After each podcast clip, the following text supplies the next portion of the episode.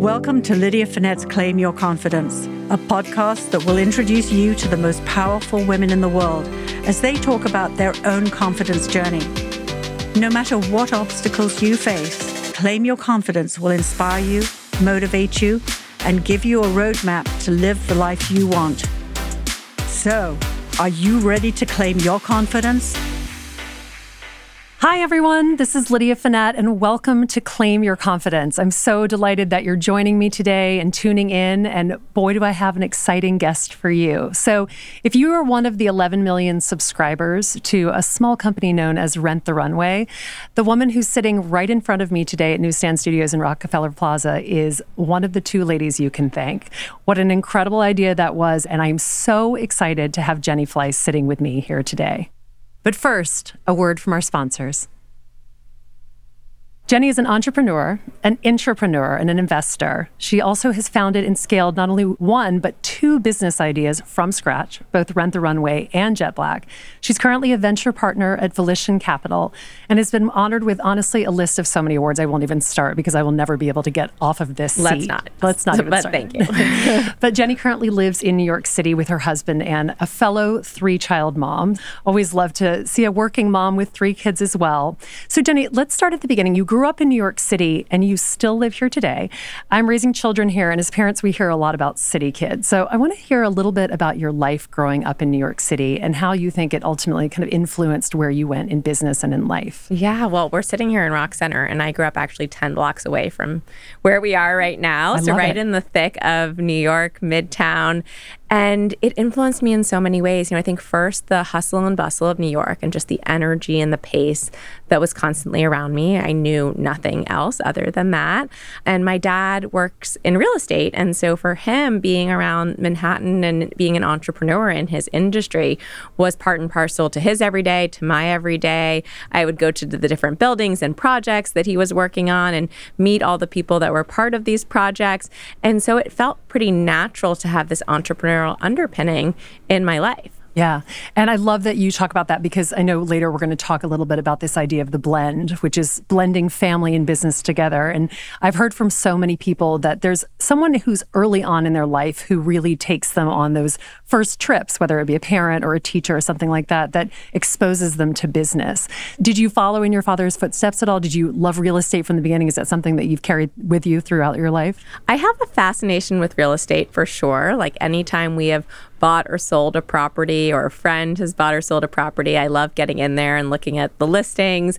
We definitely have some family real estate assets that I've been helpful in thinking about what is the right time to sell and to flip them. But you know, I say the biggest thing about real estate is you're able to create something out of nothing, right? And to visibly see it. You're able to see people see the building go up, but then you see people using it. And it's this really rewarding feeling of how tangible the effect of, of what you're working on is. So when I started my career, I actually initially worked in finance, in investment banking and consulting within the finance industry. And the consumer was so far removed from what I was doing, it was really hard for me to get energy from that work uh, and to really feel like I even understood the nuts and bolts of what I was building and creating.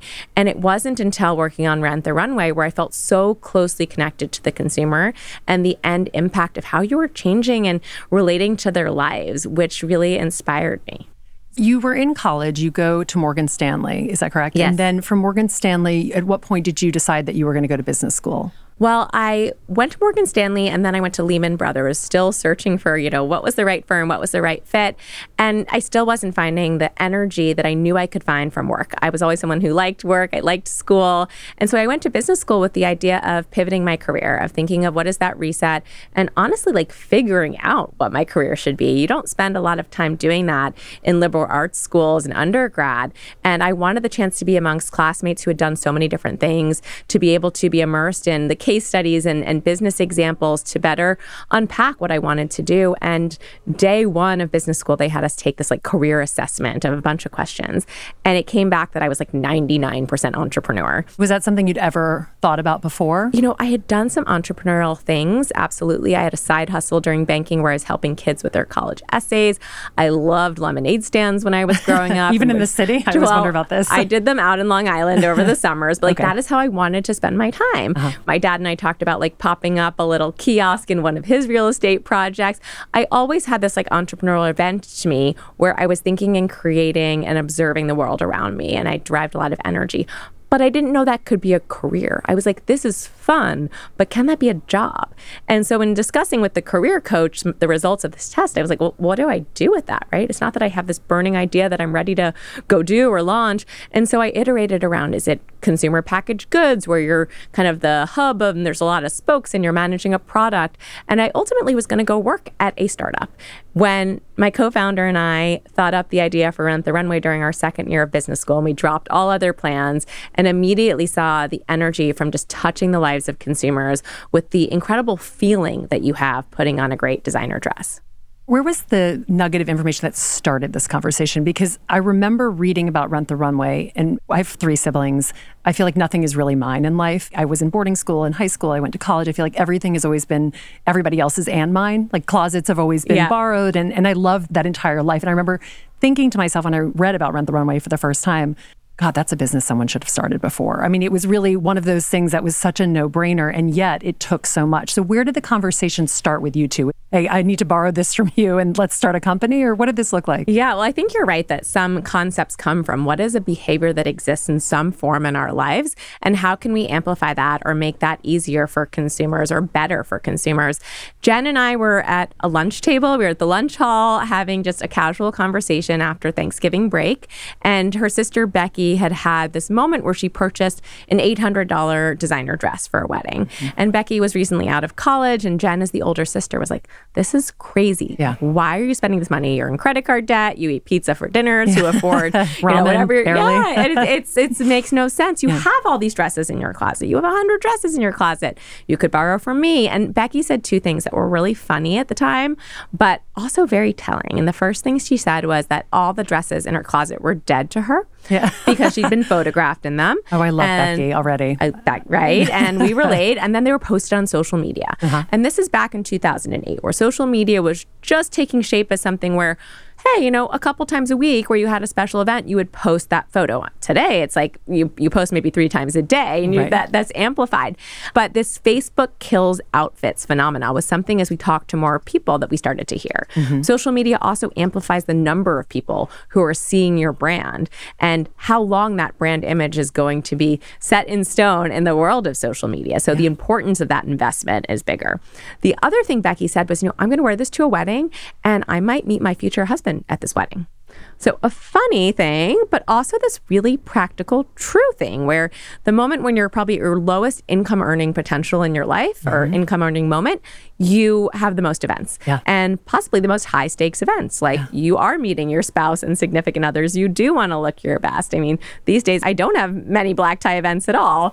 um, and so I think from that, we started discussing, you know, our own behaviors, whether it was borrowing dresses from other friends of ours, uh, especially when you're back in your college days, whether it was you know, talking to others and understanding that sometimes people buy clothing at retailers keep the tags on and then return them yes. and hearing that the biggest return dates were the day after New Year's and the day after Valentine's Day. So there was ah. these kind of illegitimate ways and then sometimes these legitimate ways that existed. Yeah, that's so interesting. I'd never even thought about that. So you have the conversation with Jen, and you're discussing all of this, but then when does it start to take shape? Is it after that lunch you have that discussion and then you go from there and all of a sudden it's like guns blazing and you're off with this idea? Or is this something that percolated for a while? Because I always think the founder story is so interesting because you can hear something once and think it's a good idea, but then not do anything about it. Or it can go in the opposite direction. You can hit the accelerator and never look back. Completely. And I think that's part of the magic of where we were in our lives and Rent the Runway is that the moment we had that lunch conversation, we emailed Diane von Furstenberg and it was it was like within a couple hours of that lunch discussion, we were just energized and we are kind of like, why not? And part of it was to learn. We were in this business school environment where you learn from people in the industry. And so we were not from the fashion industry, we're not from that world. And we said, who do we possibly know? And through a distant contact, I got what we hoped was the email for Diane von Furstenberg. And we shot off a note. And within a couple hours, we got a note back that was like, come to my office tomorrow at 5 p.m. And it was in like pink font and we were like is this really her is this what how life works is this okay but it's going to be fun why her out of curiosity, why Diane von Furstenberg? In retrospect, it was amazing to have such a female pioneer Yeah. and an entrepreneur who was like, be a woman, wear a dress. Yeah. Uh, at the time, honestly, it was like, who is an influential person in the world of fashion whose email we could get our hands on? I love it. It's really that simple. Really that simple. And we, of course, like, you know, were inspired by her, and she was so influential in that industry that it was very exciting when we found out that we could get in touch with her. And we thought, you know, worst case, this is a really fun story and experience. And so the next day we drove to New York City from, we were in Boston, and we had our DVF dresses on and our hair blown out, and we walked up the steps to her office and I'll never forget. She was strewn across this, you know, credenza or this this lounge chair and eating grapes or something that were beside her. I mean, the whole thing. It was like a, a cheetah lounger and So everything you want Diane von Furstenberg yeah, to be. tossling her hair. Yes. And meanwhile, it was like fashion week, so there was models walking up and down the steps everywhere. And again, we were not from the fashion world, so we're like, this is fantastic and so interesting. We are taking it all in. And initially, she hated our concept. Really? And she spent an hour and a half talking to us, but mostly telling us why she hated our concept. And why did she hate your concept? So she was worried it would cannibalize her sales. Right. And she was also worried about the brand image that it would have for her business. Mm-hmm. The idea that if someone could rent the items, then why would they buy them was threatening. And then would it be kind of down market relative to the premium brand that she had invested decades in building? Mm-hmm. And whereas it was a demoralizing moment, it was also a chance to hear feedback, to ask a ton of questions to build a relationship with her and then to learn how we could pivot our sales pitch as we talk to more designers and eventually to talk to her again and win her over. And so you left that feeling what? Excitement, but also a little bit uncomfortable and sad that it wasn't exactly what you thought. You probably thought when you walked in, she was going to say, This is the best concept ever. Let's go forward. But what did you feel like after that? And what did you do next? I left that meeting and said to Jen, you know, well, that was fun for a couple days. like, I really thought like that was it. This one of the most influential people in the fashion world was like, sorry, no, this is not going to be a thing.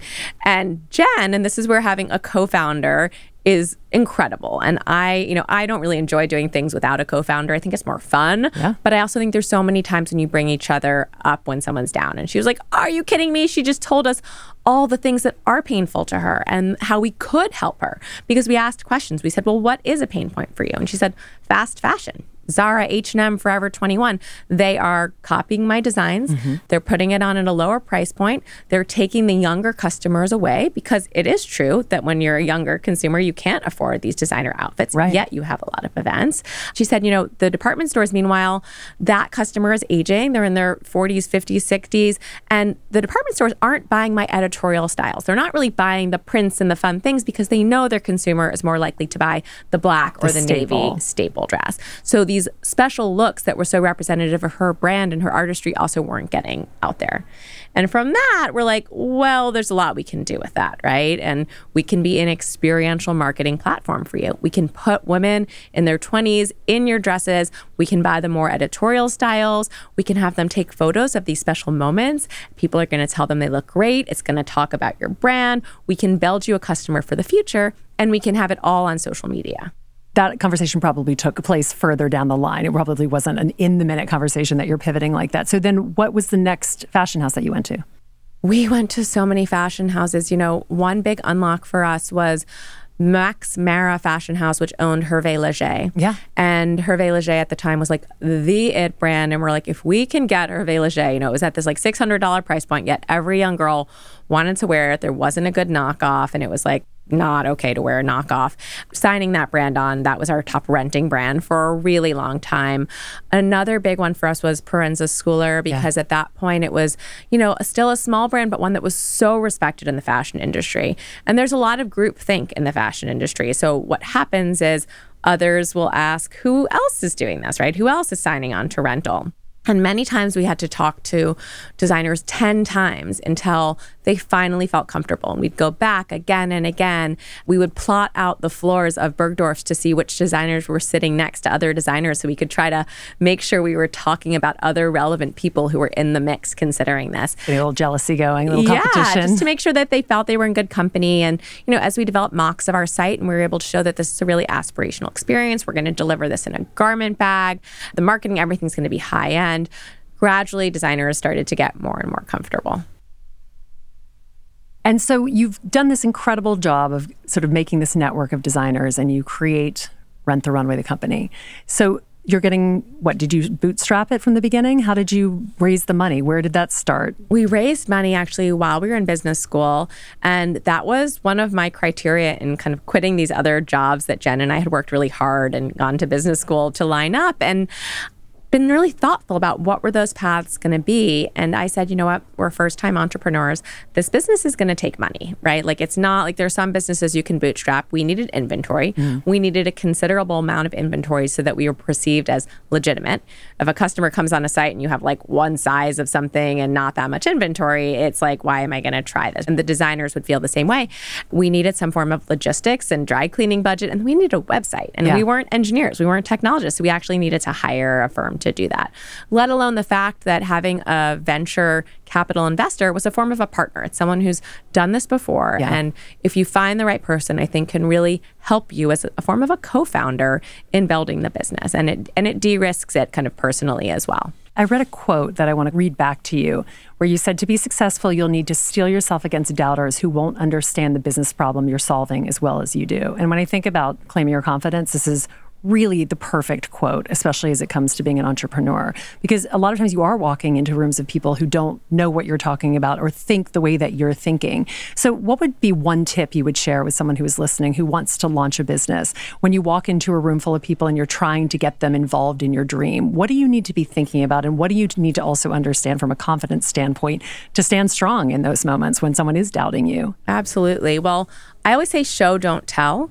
And I think that's especially true when you're dealing with a group that doesn't really relate to the concept at hand. So we were two women in our 20s pitching groups of male venture capitalists, I'd say maybe all but one was a, was a man, right? And it's gotten a little better, but it's still a really small percentage. Many of them didn't know what an accessory was. Mm. Just relating to the reason that women need all these dresses and the emotional connection that women have with fashion was really challenging. And so instead, we would start our pitches with videos. We had done these trunk shows and we had taken videos and interviewed some women about the feeling that it was to put on a gold sparkly dress and felt like it was their armor and how great and confident they felt. And and actually, it was that unlock of even watching those women when we hosted these trunk shows that led us to create the whole vision and the brand around Rent the Runway. We initially said, this is a practical solution. It's cost effective, it's convenient. But once you see customers interact and you open your mind to what is the customer telling us the value proposition is, we saw it was so much bigger than that. And that's the reason for all the men listening that women want all these clothing. It makes yeah. us it makes it feel great. So seeing that I think was really powerful. We even invited some of these VCs to come witness at the trunk shows, to like talk to some customers so they could really understand through that lens a bit better. Yeah. And it is interesting because I've been a Rent the Runway subscriber subscriber for a very long time. Thank you. You're very welcome. And because I'm an auctioneer, I'm on stage, you know, yes. sometimes 50, 70 nights a year. And in my early 20s, when I first started taking this, it was always about the black dress. You know, I think I had one from Ann Taylor Loft, maybe Ann Taylor if I'm lucky, I can't remember, but it definitely was not very glamorous or fabulous. You and got good mileage out of it. I got incredible mileage out of it. But the interesting thing was over time, as I became more confident as an auctioneer, I started to dress the way that I enjoy dressing, which was a lot of color and sparkle. Mm-hmm. And as social media came in in 2008, huh. 2009, I couldn't really go back night after night. And also in New York, I would take auctions night after night in front of the same people sometimes. Mm-hmm. So it became a real issue for me. Should I be spending money buying cocktail dresses every night? And the answer, of course, is no. And so Rent the Runway came in for me at a perfect time in my career because it allowed me to feel amazing on stage and try out these incredible designers who I've now become shoppers of over the years yeah. and introduced me to so many things. So I am a huge fan and loyalist to Rent the Runway and would That's definitely the perfect use case. Yeah. And right, the confidence that I'm sure it brings when you feel like, wow, I look great, or it's even just something new and different. Absolutely. Is really powerful. Absolutely. So you're at Rent the Runway, and where are you in having children at this point? Because this is the other thing, and I'm a mom of three too, so I can say this that in those early days when you have the babies, especially when you're having them close together and you're dealing with pregnancy, I don't know if yours were like mine, where I didn't feel great throughout my pregnancies, and you're sort of struggling through this. What does this look like for you as a founder? I'm sure you're up at all hours, not only with little babies, but then also building a company. How did you manage that part? And tell us about the blend, because I love this word. Yes, absolutely. So I had my first child when I was four or five years into Rent the Runway. And in retrospect, it was both crazy, but also something I would never give back. Right. You know, I always say to women who ask me about this, there's never a great time. Like your life is always going to be chaotic and crazy. And it's the last thing you want to regret is like, if you want to have kids, like, have kids and you right. will figure it out. You really will. You'll you'll figure out the crazy and you'll learn to live with it. But in retrospect, I'm even more glad because of what it showed to other women in the office. I was the first woman to have a baby while we were building Rent the Runway, and yet we always have had a majority of women who work at the company. They're passionate about the concept, they understand the core consumer, and for women to see that I brought my child into the office and hence this idea of the blend and incorporating my child into my life we built a nursing room, so that became a part of my world. People in the office would see her. They played with her. She came to some photo shoots. It was the fact that she could be a part and that I could blend my world together that brought a levity to the office. It was fun and it told other future moms like this is okay. First of all, like I can do this too mm-hmm. and still stay at work and engaged and I can bring my child into the office sometime as well. It's less of a choice that way, right? Yeah. It's less of people use the word balance and I say it's a blend, not a balance. Yeah. So it was crazy. I had, you know, two of my three kids, really all three of them while I was at Rent the Runway, it also unlocked other realizations from the consumer lens. So many of our consumers were and are moms. Maternity is a great use case. Going through different sizes pre and post pregnancy, wanting to feel great after pregnancy, where you've really felt like you can barely wear any of your clothes, right, right. is just the most powerful confidence inducing aspect of our lives. And so, as we grew the business to other categories and as we launched our subscription program with more types of clothing, there were just more consumers I was able to relate to. Yeah, and it's so true because especially as you're getting into those maternity wear brands and you're investing so much money in them and you're just thinking to yourself, "My gosh, talk about something I'm never going to use again," especially as you end up finishing having your children it makes no sense. It makes no sense yeah. to buy it. The other thing is, you obviously have the children and you're bringing them into the office. So you have that blend. But then you also have this amazing thing you were telling me about how you gave back in the office to other people. So not only showing them how to blend a family and bring the family into your work, but also incubating new businesses. So birthing new businesses in many ways out of your office. Yeah, we started the Rent the Runway Foundation and we had a program called Project Entrepreneur to support female entrepreneurs. Jen and I felt so grateful about our ability to build Rent the Runway and have this amazing and fun career where we learn so much every day.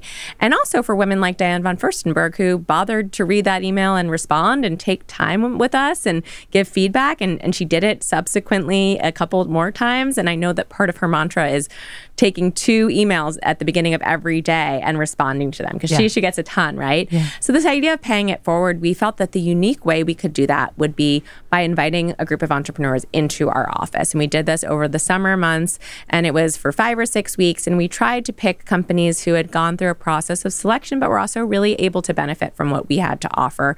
We let them talk to our engineers and our analytics team. We let them sit in meetings and just breathe what it was to be at a startup. And it was really powerful for those businesses. I brought my oldest daughter to many of the sessions when we had content. We actually had certain sessions where there was content for hundreds of women who were entrepreneurs, and just having her see all these women who had these businesses and started companies, and then getting to hear about those businesses made her always feel a part of the work and what I was doing. When I had to go on a Saturday to host one of these conferences, I was able to either bring her and she could see that I was speaking to hundreds of women, and that was helpful to them. And yeah. it let her feel a part of the journey rather than like it was a trade off that I was picking work instead of her. Which I think is something that I've often heard as a working mom. People are sort of like, well, you travel all the time. And I say, but I also bring my kids whenever I can, and especially my oldest daughter, who really has traveled with me. Real, I mean, honestly, I think the first trip I took her on, she was probably two or three. Yeah. And even before that, I had been on stage at an auction when she was three months old. I just come off of maternity leave, and my parents stood backstage with her so I could run off and nurse her because it was four and a half hours. So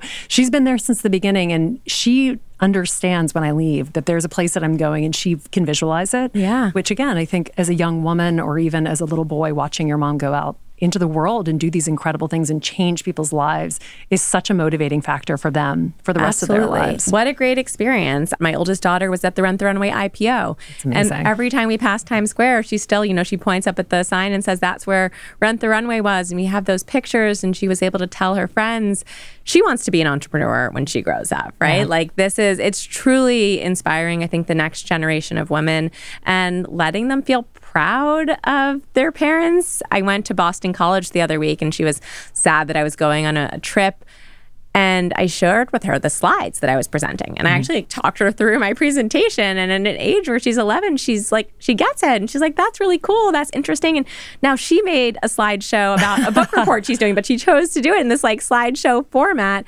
And so it's so fun to see the ways this can kind of echo and be a part of your children's lives. Absolutely. So you've birthed Rent the Runway, you have your children, three children, and then you decide to move on. What does it take to take a leap like that after you found something that has already been a success and you've become a known name in the world as this unicorn founder and then off you go to the next? Where did the leap come? Why did the leap come? Yeah. Well it was an amazing journey. I rent the runway everything from touching many, many, many areas of Rent the Runway in the beginning because there was just the need to do lots of things to launching our warehouses and setting up what is the largest dry cleaner in the United States, something I never thought I would be so doing. I had no idea that that is really a statistic to be proud of. I mean, it was fascinating and building out that operations, logistics team, all the way to then working in business development and helping to roll out our subscription program and do testing that validated that concept to roll out our omni-channel store strategy. And I've always had this piece of me that works on kind of these entrepreneurial parts of the business, whether mm-hmm. it's understanding dry cleaning, whether it's understanding subscription business, whether it's understanding retail and how to use omni-channel. And so this serial entrepreneur aspect of me has really been there all along.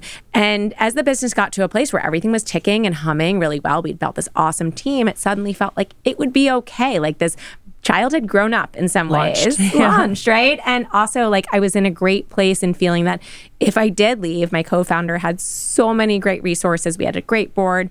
And when I was offered an opportunity to start businesses for Walmart, this huge Fortune 1 retailer, the unique ability to add such an impact to the world because of their scale and to leverage the resources really felt like something I wanted to do as a next step in my career. And so I helped Walmart set up their retail tech incubator, and I also launched the first business within this tech retail incubator called Jet Black.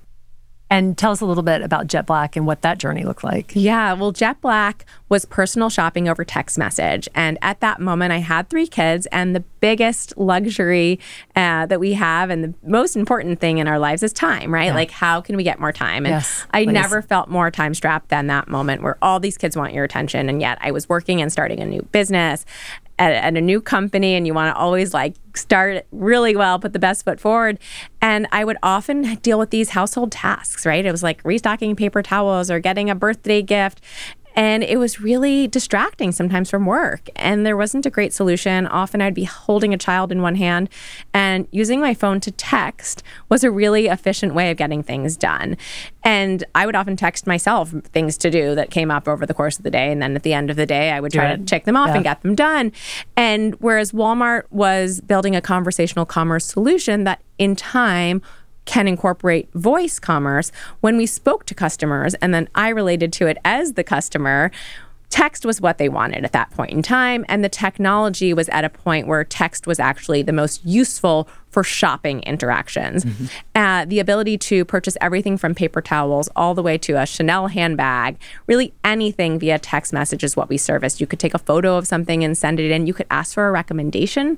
Moms, in particular, are the core, the biggest consumer group, and they're going through all these new life stages. Like, what pacifier do I buy for my child? Which toddler bed is the most appropriate for my child?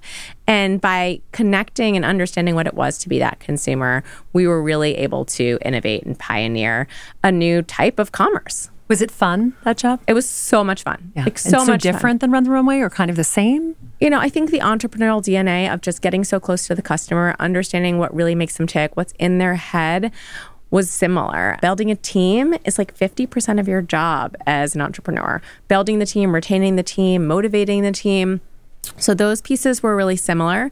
Having done it once before, the ability to tell stories to the team when there was rough moments of like, hey, this is normal, that was really powerful. Uh, the pieces that were largely different is we did leverage some of the infrastructure, finance resources, HR resources within Walmart, funding from Walmart.